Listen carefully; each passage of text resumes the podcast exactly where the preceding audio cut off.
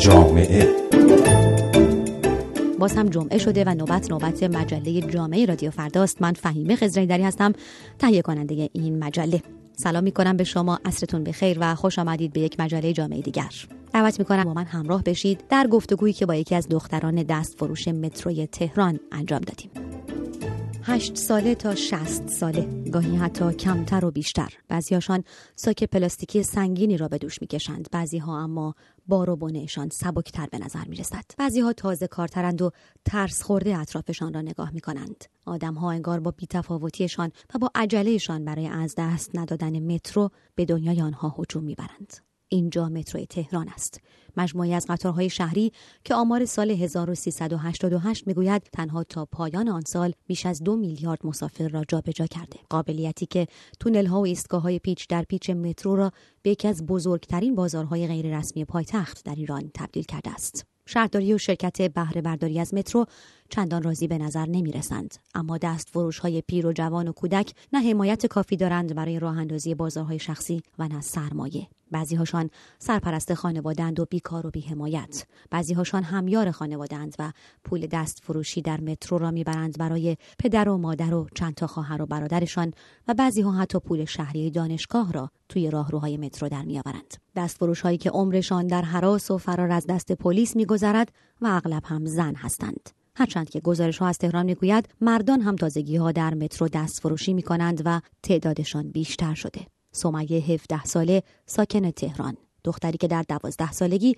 در حالی که تنها به اول راهنمایی رسیده بود مجبور شد درس و مدرسه را بگذارد کنار. سمیه دختری که روزی دوست داشت درس بخواند دانشگاه برود و وکیل دادگستری بشود. حالا یکی از دستفروش های جوان متروست. تو مترو کار می‌کنم. فعلا هم کار می‌کنم هم زبان می‌خونم در این حد. چرا داری زبان انگلیسی می‌خونی؟ چون خیلی علاقه دارم. چون درسم ادامه ندادم گفتم حالا درسمو نخوندم زبانم ادامه بدم. تا چند سالگی درس خوندی؟ تا کلاس چندم درس خوندی؟ من تقریبا تا کلاس اول راهنمایی چون مشکلات زندگیم زیاد بود نتونستم ادامه بدم.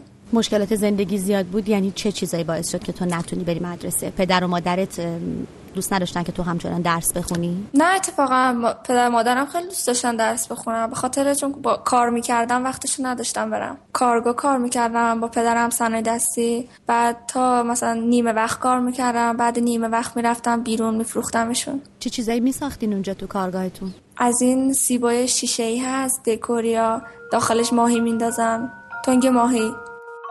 حراست مترو پایتخت می‌گوید در طول سال 88 با 880 دستفروش در مترو تهران برخورد شده. از آن سال تا به حال اما تعداد دستفروش های مترو همینطور بیشتر و بیشتر شده است. هرچه وضع معیشت سختتر شده و اقتصاد به خانواده ها سختتر گرفته پاهای بیشتری هم به مترو باز شده دستبندهای بدلی و تل و گل سرها و عینک ها و دستکش و جورابهای بافتنی و شمع و عطرهای تقلبی و سایه و مداد چشم های بیشتری هم توی ساک های سنگین به واگن های قطار شهری آورده شده. تحقیقی که دانشکده علوم اجتماعی دانشگاه تهران کرده می‌گوید 33 درصد زنان دستفروش در مترو سرپرست خانوادهشان هستند و مشکل اقتصادی و تأمین نیازها مهمترین مسئله آنهاست بعضی از آنها بنا به دلایلی مثل فوت طلاق یا زندانی شدن همسر باید به تنهایی مخارج خانواده را تامین کنند بعضی ها هم گرفتار و همراه همسران معتاد یا از کار افتادند دختران مجرد هم بخشی از این زنان را تشکیل می دهند. تحقیق دانشکده علوم اجتماعی دانشگاه تهران می‌گوید این گروه 26 و 6 دهم درصدند.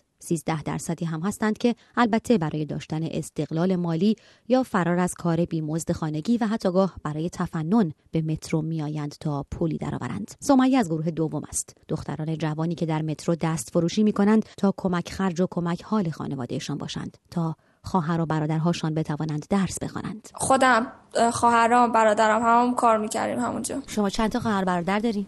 ما پنج تا خواهریم دو تا برادر که فعلا دو تا خواهرام ازدواج کردن. خب اونا هم همه همراه شما کار می‌کردن؟ بله ما هم, هم کار می‌کردیم جز اون موقع دو تا برادرم و یه خواهر کوچیکم کوچیک بود کار نمی‌کردم ولی ما چهار تا خواهر کار می‌کردیم. تو از چند سالگی تو اون کارگاه کار کردی سمیه تقریبا دوازده سالگی بود فکر کنم. از دوازده سالگی کارتو شروع کردی و دیگه بعد دو سال تو چهارده سالگی دیدی که به درس و مشق نمی‌رسی. بنابراین بعد یکیشو انتخاب کنی. بله دقیقا دیگه. خواهر برادرای دیگه چی؟ آیا اونا تونستن درس بخونن؟ چهار تا خواهرایی که بودیم اون موقع که کار می‌کردیم چون کار می‌کردیم دیگه نتونستیم ادامه بدیم. بعد دیگه هرچی خودمون بزرگتر شدیم گفتیم نه دیگه چون الان ما خودمون درسمون رو ادامه ندادیم حداقل بذاریم مثلا دو تا برادرام و خواهر کوچیکم ادامه بدن. الان دو تا برادرام درس می‌خونن با آبچی کوچیکم. خوشحالی که اونا درس می‌خونن؟ خیلی باعث افتخارمه. از سمیه می‌پرسم در مترو تهران چه میفروشد؟ آخه بستگی به جنس داره. یه سری یه چیزی میفروشیم گیره سر میفروشیم. من قبلا کار بابا بابا میبردم میفروختم. بعد سخت بود. مثلا جنسایی که ازمون می‌گیرن ماموران مترو میفرستادن شهرداری. وقتی می‌خواستم برم شهرداری دنبالش همه جنس ها میشکست. اصلا نمی‌رسی تا اونجا. بعد هیچی دیگه. بعد از اون گفتم این همه پدرم زحمت می‌کشه بخواد درست کنه بعد راحت اونا بگیرن و بشکنن دیگه. خیلی اصلا دوست نداشتم. بس سر همون الان جنس از بازار می‌خرم اونا رو میفروشم. چیا می‌خری؟ میگم بستگی داره. هر سری یه چیزی می‌خرم. قبلا گیره سر میفروختم ساق, ساق دست میفروختم. دستم زیاده. مثلا من اگه گیره سر بفروشم شاید خیلی های دیگه هم گیره سر دارن نمی‌تونم بفروشم برام تو تو جنسامو تنوعی بیشتر بهشون میدم. پول خوبی در میاری؟ حالا پول خوب منظورم اینه که نتیجه زحمتت رو وقتی که می‌گیری اونقدر هست که فکر کنی خب یه پولی حالا در آوردم که به دردم بخوره؟